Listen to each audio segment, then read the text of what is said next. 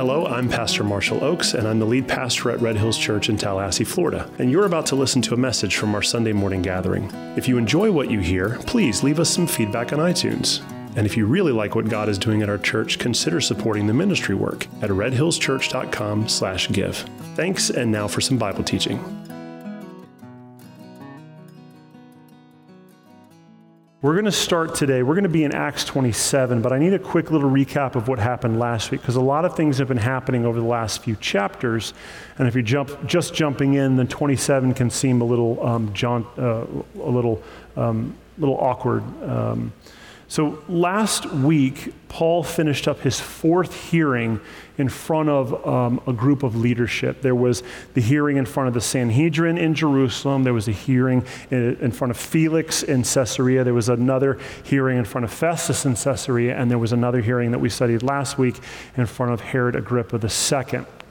And during the third hearing, Paul appealed to Caesar in Rome so that he wouldn't go back to Jerusalem and go through the trial a third time in Jerusalem in a city that he knew they wanted to they wanted him dead. He appealed to Rome because the Lord told him that he needed to preach this gospel message in Rome. So he appealed to Rome and that's where he's headed. So today Acts 27 is the beginning of that trip. He's finally after 2 years uh, starting to make his way towards Rome.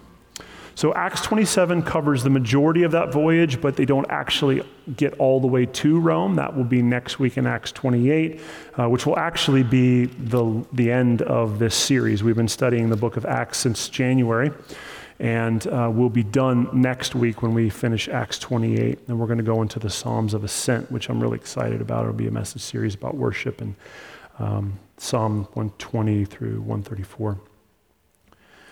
But this voyage today that we're going to study, um, a couple things before we get into it. First, I'd like you to know that Paul is not alone on this voyage, and this is referenced in this, but what you're going to see is that the language has shifted from Paul this, Paul that, to we this and we that. And the reason why that language is going to shift is because Paul is not traveling alone on this boat on the way to Rome. He has a couple of his friends with him. We'll cover uh, who they are. We've got Aristarchus, who's from uh, some of the missionary trips, the third missionary trip that Paul had taken.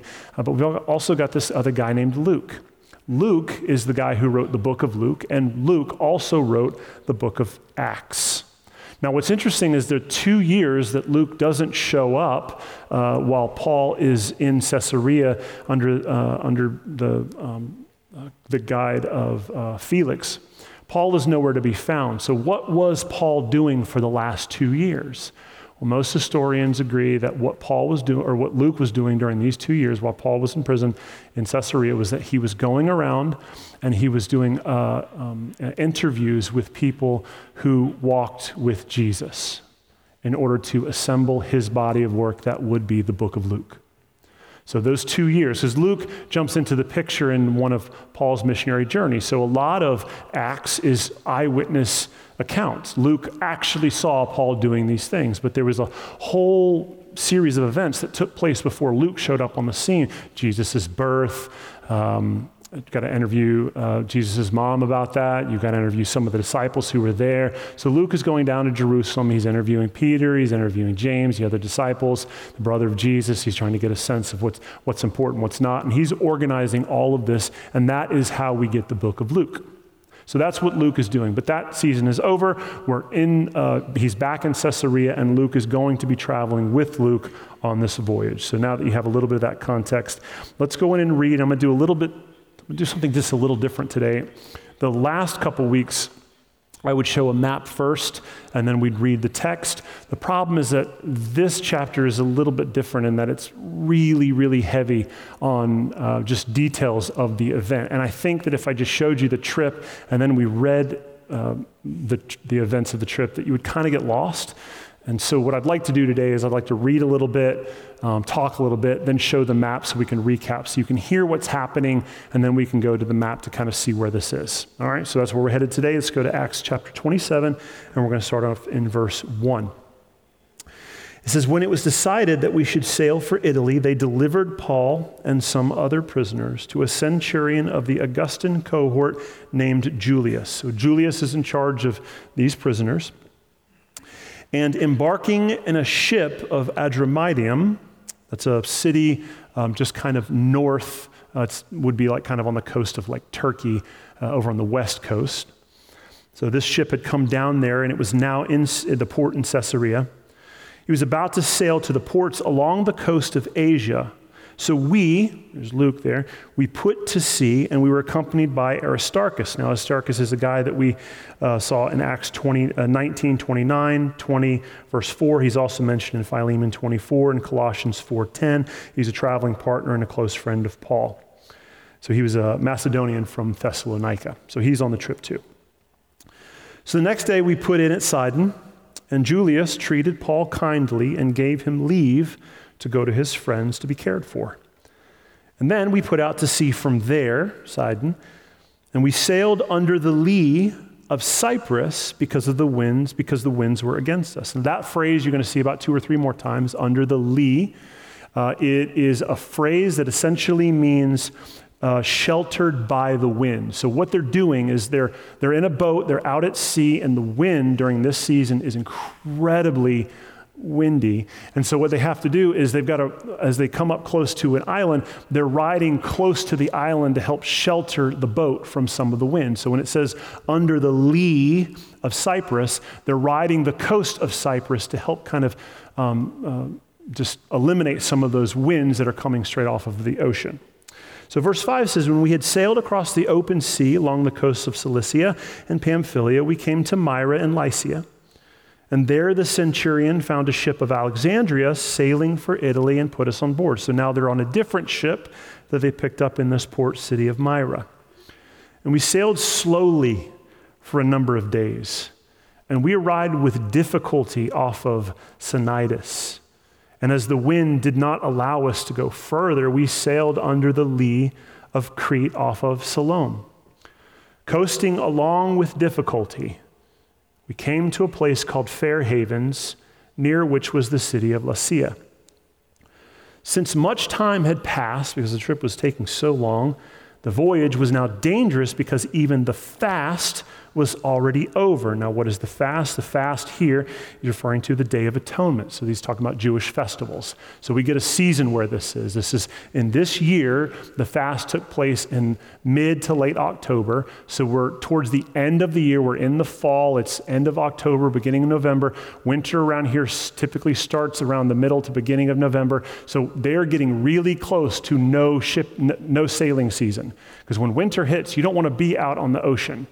And so this is the situation. They're, they're now in this port of Fair Havens and they're having to make a decision do we keep going or do we just stop here for the winter? Verse 10 says, Paul advised them, saying, Sirs, I perceive that the voyage will be with injury and much loss, not only of the cargo in the ship, but also of our lives. But the centurion paid more attention to the pilot and to the owner of the ship than what Paul said. And because the harbor was not suitable to spend the winter in, the majority decided to put out to sea from there on the chance that somehow they could reach Phoenix, which was a harbor of Crete, same island, just a little more west, facing both southwest and northwest, and spend the winter there. Now, let's pause because this chapter feels so much different than the book, the previous chapters of Acts. You, you see what I'm saying now? Like we got, you know, traditionally Paul is coming in, he's saying these things, or he's preaching a sermon, or there's these events taking place, and we're reading the miracles, and and now we've essentially just got somebody's travel plans uh, has more of this kind of eyewitness feel to it. It's a little hard to follow. So let's pull up the first map so we can walk through what this looks like in relation to where they already or where they actually are. So this is the voyage to Rome. This is just verses 1 through 12. They start off over here in Caesarea. Just for context, this over here is the Dead Sea. Jerusalem's over here. So they start off here in Caesarea and they go up to Sidon. And then from Sidon, they head over here on the lee of Cyprus. This is the island Cyprus. They head on the lee of Cyprus and they, they head across the open sea and they're passing Cilicia, Pamphylia, Lycia, and they head into this port called Myra. All right? Uh, if you're not really good with geography, here's Italy, here's the boot. Everybody remembers the boot, right? This is Turkey, Greece over here. uh, Egypt down here. This is Israel. So this is where, in, in this town, this is where they pick up the new boat. So from this town, they head out and start heading up. They corner around this way, down the Crete. They're heading around the lee of Siloam, which is the corner tip of Crete here, and they come around to Fair Havens. Now, their plan is that since it's winter, they, they can't get up over here to Rome. So, what they want to do is they at least want to get to the town of Phoenix, which is just around the corner of the island. We can at least make it there. And Phoenix is a much larger port town than Fair Havens. If we can get there, then we can at least have, you know, spend the next three months and just kind of relax through the winter, and we won't have to worry about sailing. We can do that later.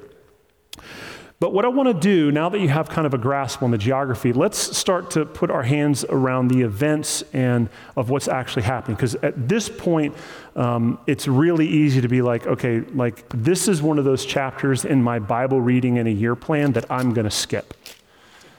Right? Because I'm not seeing how like any of this is helpful. Well, what I want to, I want you to what I want to call your attention to in this is the level of detail that Luke adds to all the condition, the conditions of the trip, highlighting how awful this was. Okay? Now, just follow me. Luke is highlighting the fact that in, on this voyage, the weather is brutal, the wind is against them, they have multiple stops in ports that they never planned to visit. This trip is taking way longer than it should have ever taken. They left at the wrong season. The season started changing on the journey, and the leadership wouldn't listen to sound advice. Paul is saying, uh, guys, look, this is not my first rodeo. It's not even my second or my third. I've spent many times on boats. I've traveled around this entire region, and I know that you don't travel in November. So listen to me. Let's not keep going. And we're told in around verse 11 that the centurion paid more attention to the pilot and the owner of the ship than Paul, who had the experience. Now, why am I bringing these details? Because I think they're really important the way that Luke is going to frame the conditions of this trip against Paul's attitude during the trip. Okay, this is super important. And this is not just important for this chapter, this is important for the entire Bible. Because as you're starting to grow as a believer and you start reading more and more of, of the text, you're going to come across things where you're like, man, this is just like a whole list of people's family lineage. Like, skip, skip.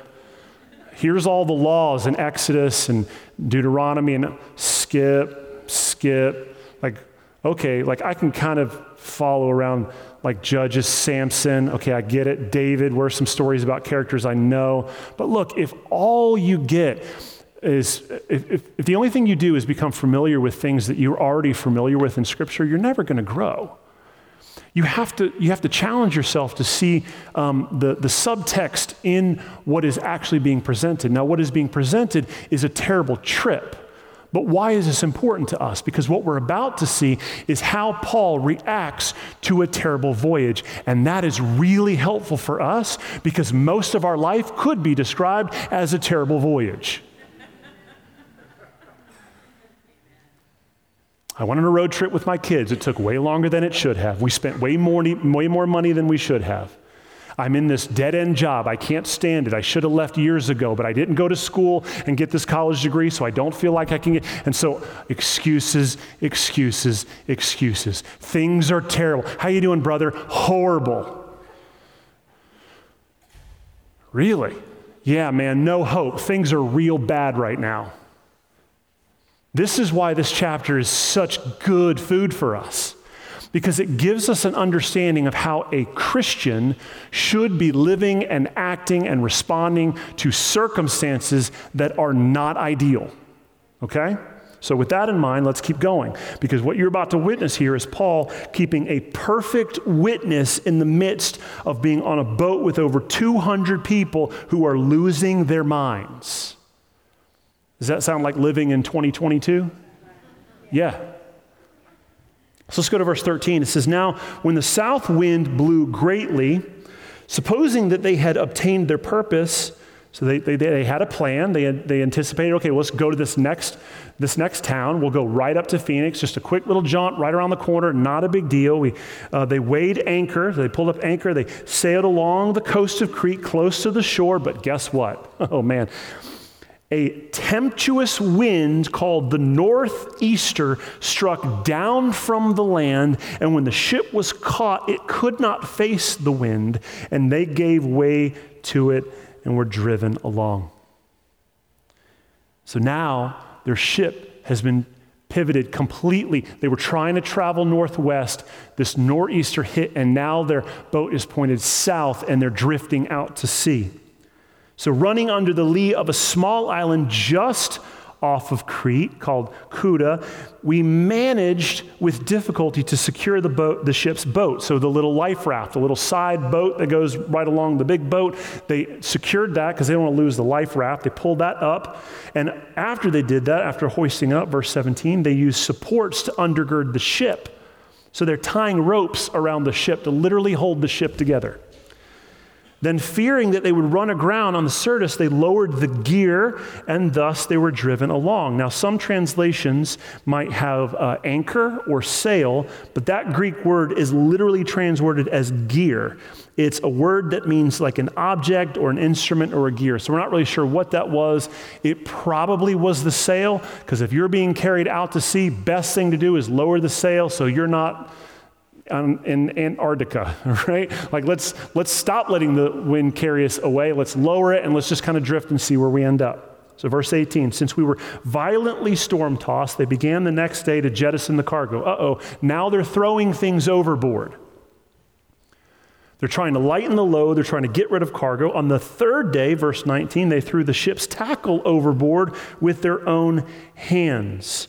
Verse 20, when neither the sun nor stars appeared for many days and no small tempest lay on us, all hope of our being saved was at last abandoned.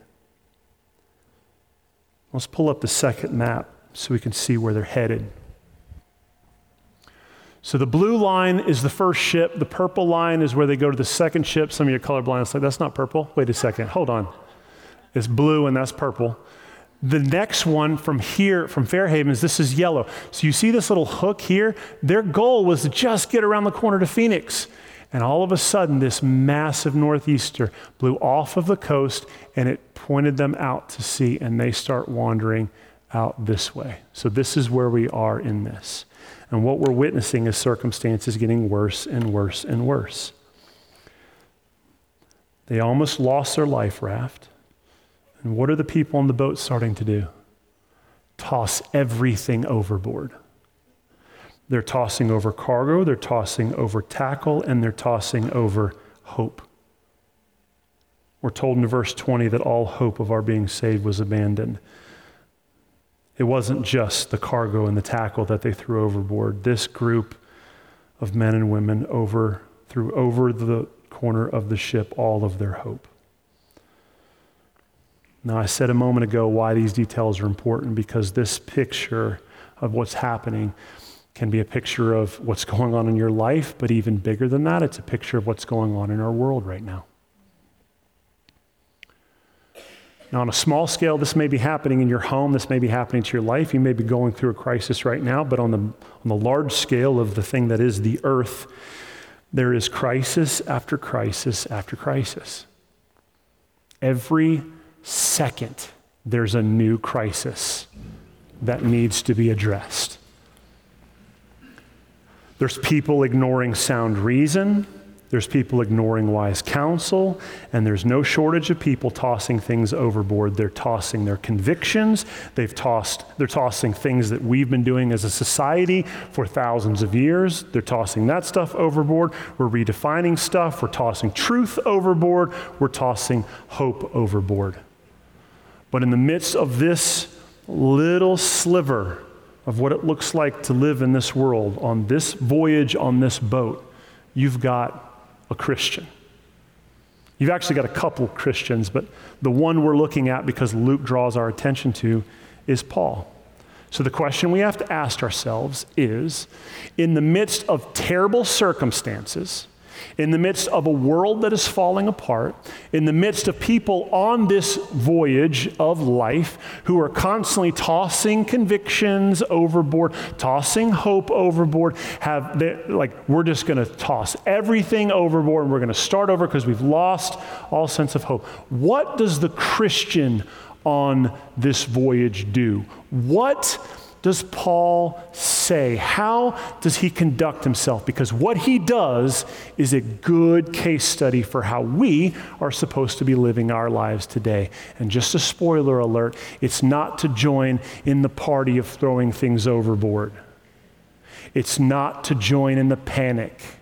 It's not to run around like chicken little, like the sky is falling, like a hair is on fire, and to freak out at every new crisis or new bad weather, to freak out about anything that's coming your way that you didn't anticipate, that this whole thing that you call life is taking way longer. You're not as mature as you thought you. You thought you'd be farther along than you were at this point in life. Panic does not set in to our model that we see as a believer. What does he do in a world that's losing hope? Let's go to verse 21.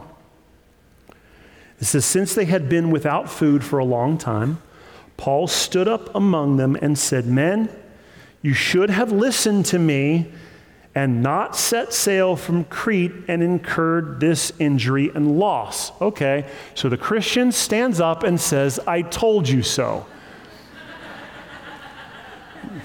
no, that's not what he's doing. Now, some of you are like, I don't know. It kind of seems like what he's doing.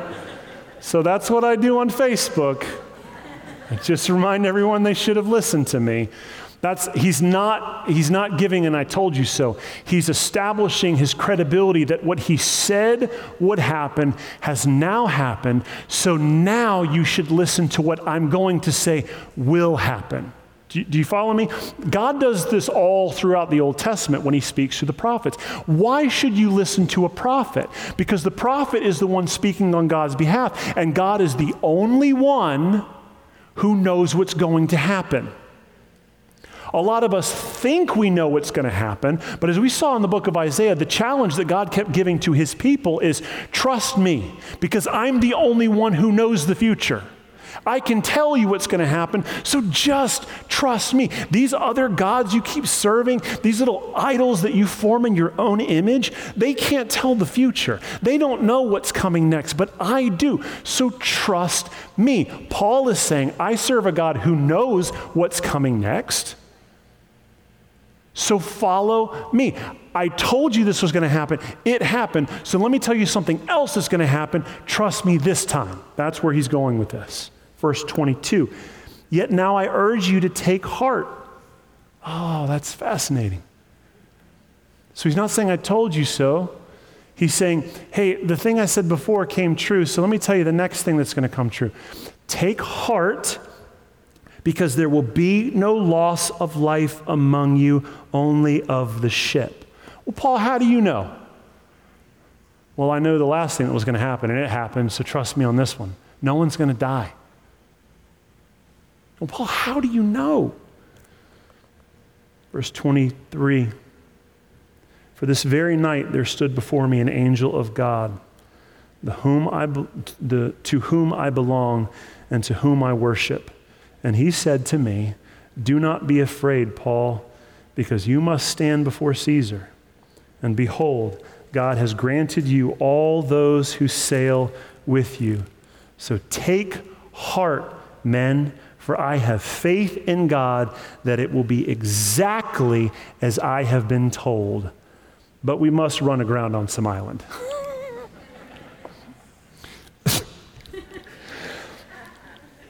what is he saying?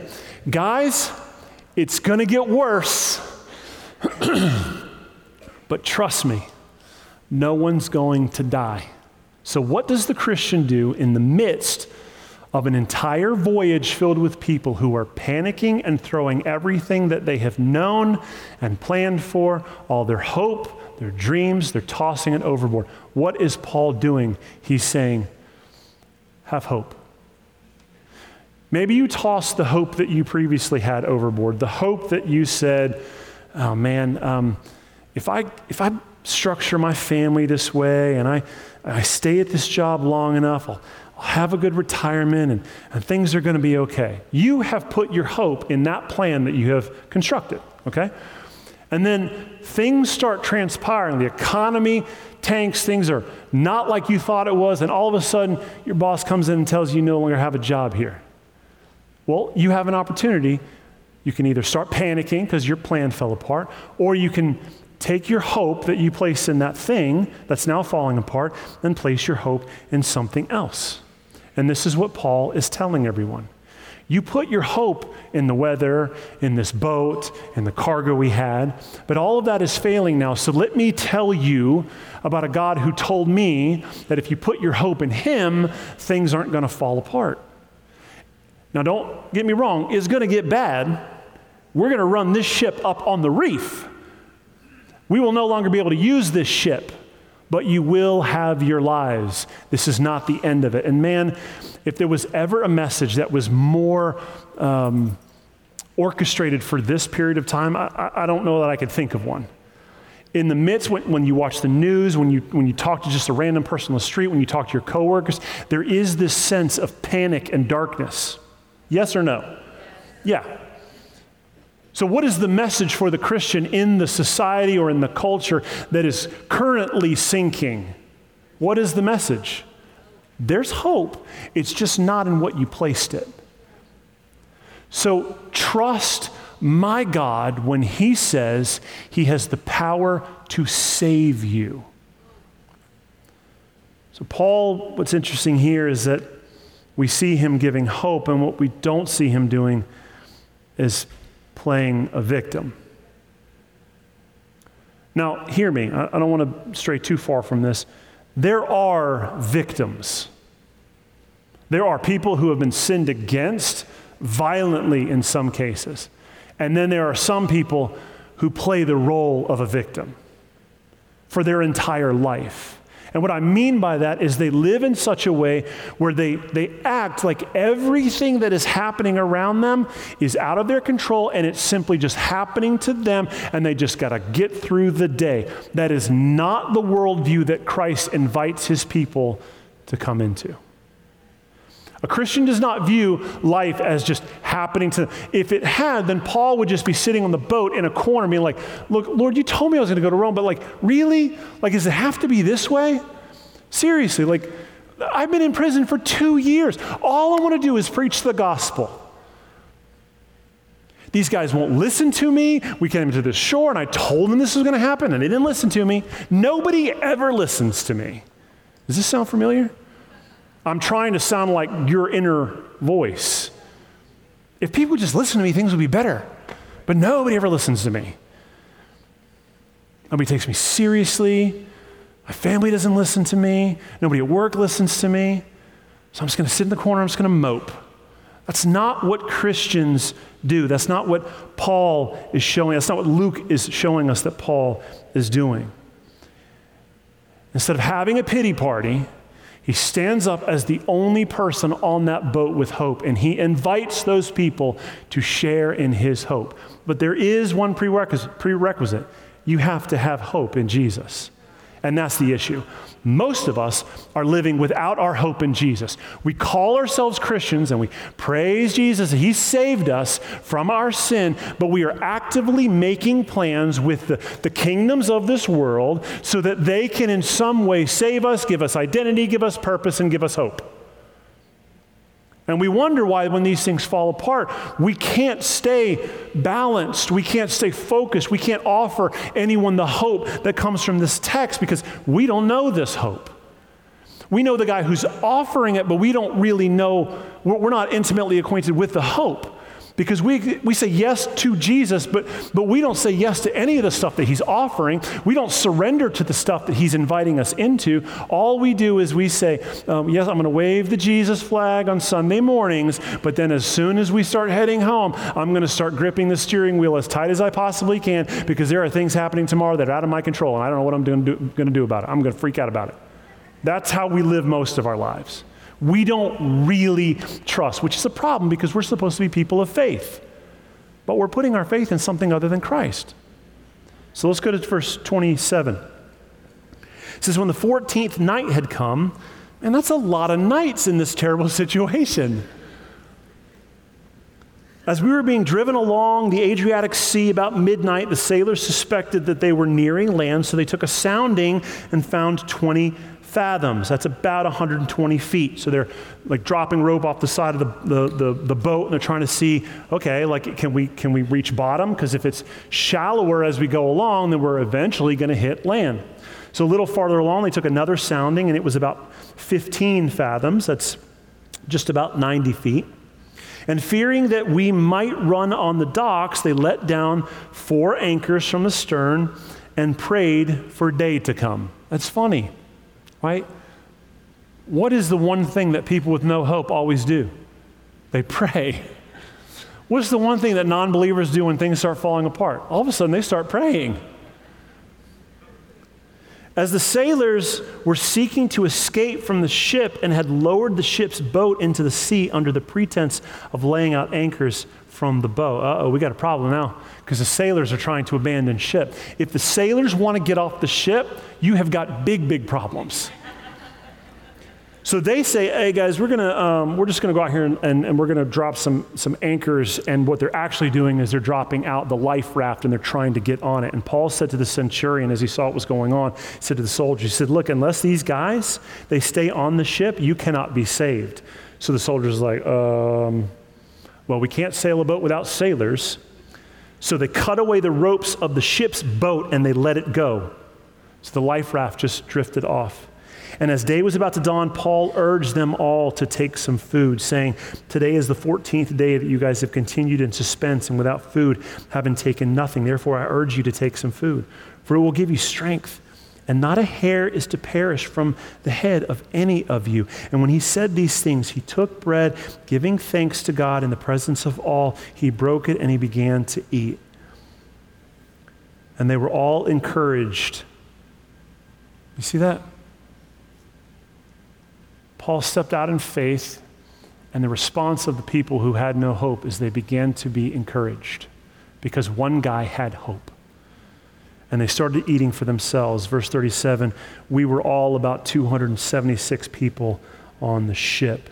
And when they had eaten enough, they lightened the ship, throwing the wheat out to the sea. Now let's pause right there because what we're seeing is Paul's encouragement started to turn things around a corner. The crew had some signs that land was coming up. The sailors wanted to take the life raft, but Paul spoke up, and guess what? The soldiers listened to Paul. Why? Because Paul's witness, his hope, his encouragement started to have an effect on the people on the boat. So, why were the soldiers willing to listen to Paul now when they weren't willing to listen to him back in uh, um, the coastal town of Mysia? Why were they not listening to him then, but they're listening to him now? When they're in Fair Havens, and he's like, hey, we shouldn't move, we shouldn't go anywhere. Like, Paul, you don't know what you're talking about. Why are they listening to him now? Because he's the only guy in the boat with hope, and he's establishing some credentials among the people with no hope that he has something to say that's worth listening to. Are you seeing where I'm going with this? Why is it so important for Christians to be in society? When Jesus saves you, why doesn't he just take you back to heaven? Why are we still here? Because there is a message that needs to be preached. It is a message of redemption and it is a message of hope. And who needs to hear it? The people who are in the current, currently in the same position that you were before you responded to this message of hope. So, why are we still here? We're still here because we're, in some situations, the only guys and gals on the ship saying, hey, guys, like, turn to Jesus. Yeah, but did you see what's happening in Ukraine? And turn to Jesus. Yeah, but did you know what my parole officer said? Turn to Jesus. No, no, no, but that's too simple. You just can't keep saying, turn to Jesus when there's this person who wants to take my life. No, no, no. You don't understand. Don't worry about the person who has the ability to harm your flesh. Worry about the person who has the ability to harm your spirit and your flesh for all eternity. That's what you need to worry about. Put your hope in Jesus.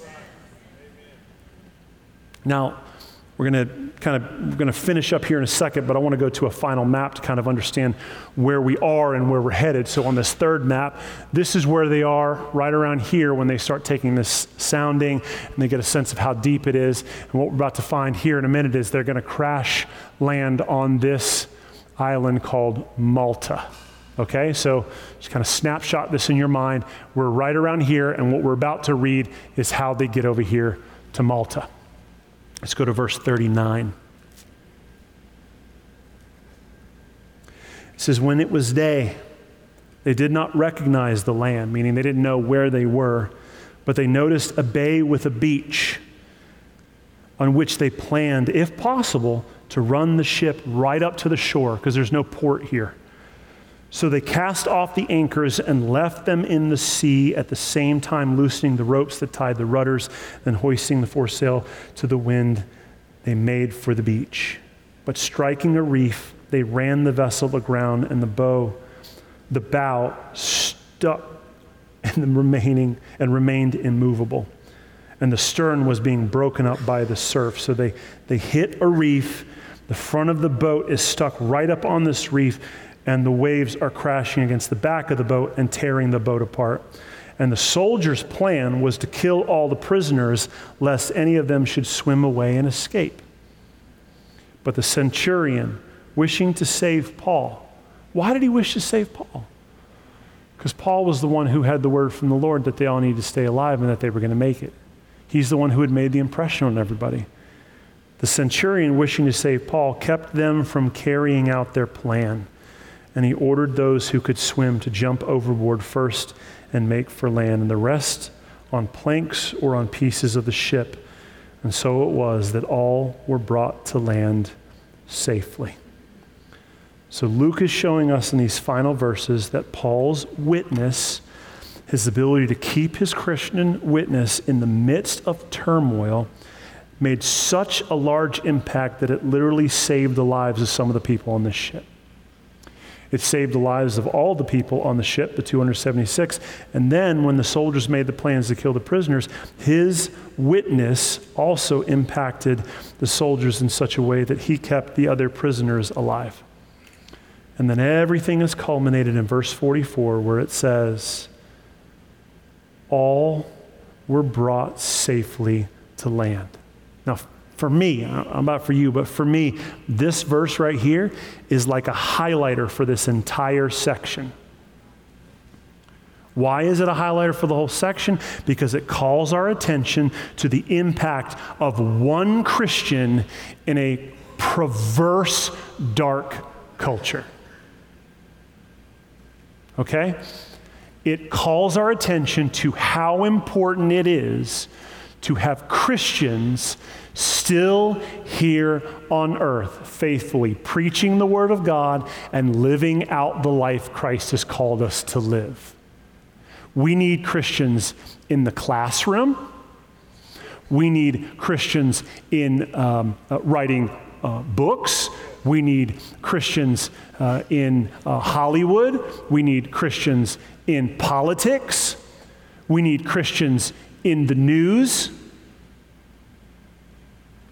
We need people who have the ability to stand up and speak hope to a culture that has none. All right, now, if you're sitting back and like, I don't know, you kind of, seems like you might be reading a little bit into this. Is that found anywhere else in Scripture? Go to Matthew chapter 5, verses 13 through 16.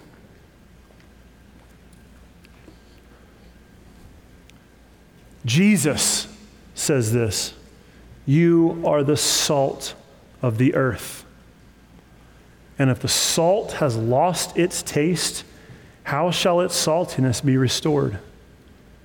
It is no longer good for anything except to be thrown out and trampled under people's feet. You are the light of the world. You're a city set on a hill, cannot be hidden. Nor do people light a lamp and put it under a basket, but they put it on a stand, and it gives light to the whole house in the same way. You understand that? In the same way, let your light shine before others so that they may see your good works. Not just your faith, your faith that produces good works, and they will give glory to your Father who is in heaven. I found this quote this week while I was preparing for this message. It's from a commentary called the New International Commentary. It's written by a guy named F.F. Bruce back in, I think, the 80s. And he says, Human society has no idea how much it owes in the mercy of God to the presence in it of righteous men and women. Do you remember the conversation between God and this guy about a town that was so filled with wickedness. And God said, You know what? Even though this town is so filled with wickedness, I'll spare this town if there's 50 righteous people in it.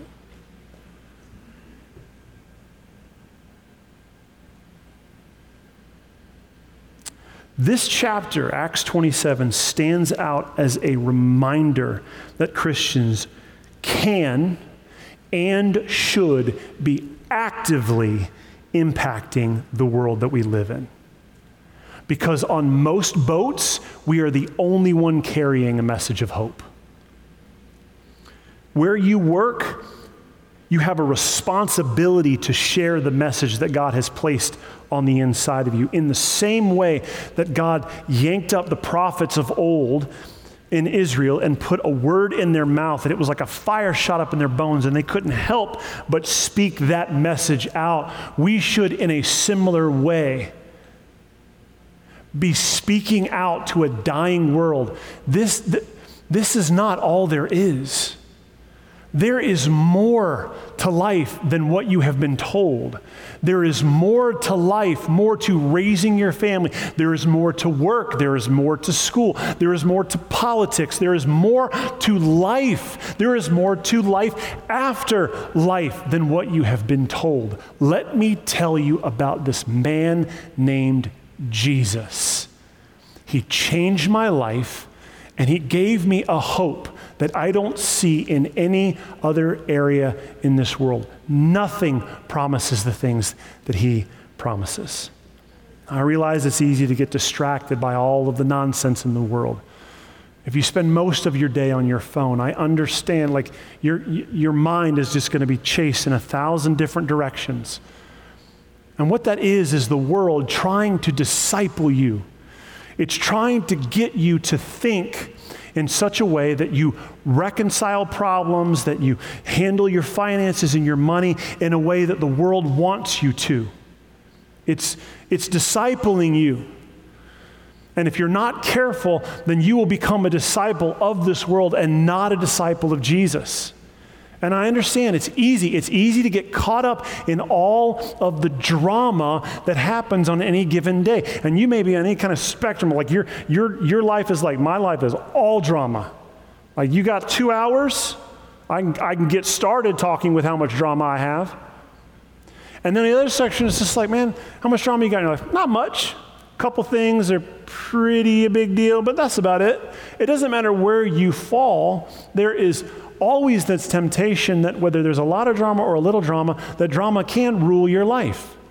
And if you imagine Paul sitting on this boat, there are plenty of things for him to sit and to, to ponder. the wind is pretty bad, and all you're doing is focusing on the wind. No one will listen to me, and that's all you're focusing in on. Man, we should have stayed at that last port. We made a bad choice, and now we're in a worse decision, uh, a worse predicament. You can spend most of your day contemplating the should haves or the could haves, or you can make a decision to be like Paul on a boat filled with people with no hope and start offering the hope that Christ has offered you. That to me is the message of Acts 27. So, what I want for us today is to grab hold of that message as tightly as you can. Let it fill you with hope so that you can start filling other people with hope. Because if there was one thing that this world desperately needs right now, it is the hope that Jesus will return, that he will seek and save, and that he will judge unrighteousness. Amen? Let's pray. Hello again, it's Pastor Marshall, and I just wanted to say thank you for listening to this message. If you want to hear other messages or maybe find out more about our church, you can visit redhillschurch.com. From there, you'll find links to our social media pages, message archive, and ways you can support the ministry work. Thanks again for spending time with us, and God bless.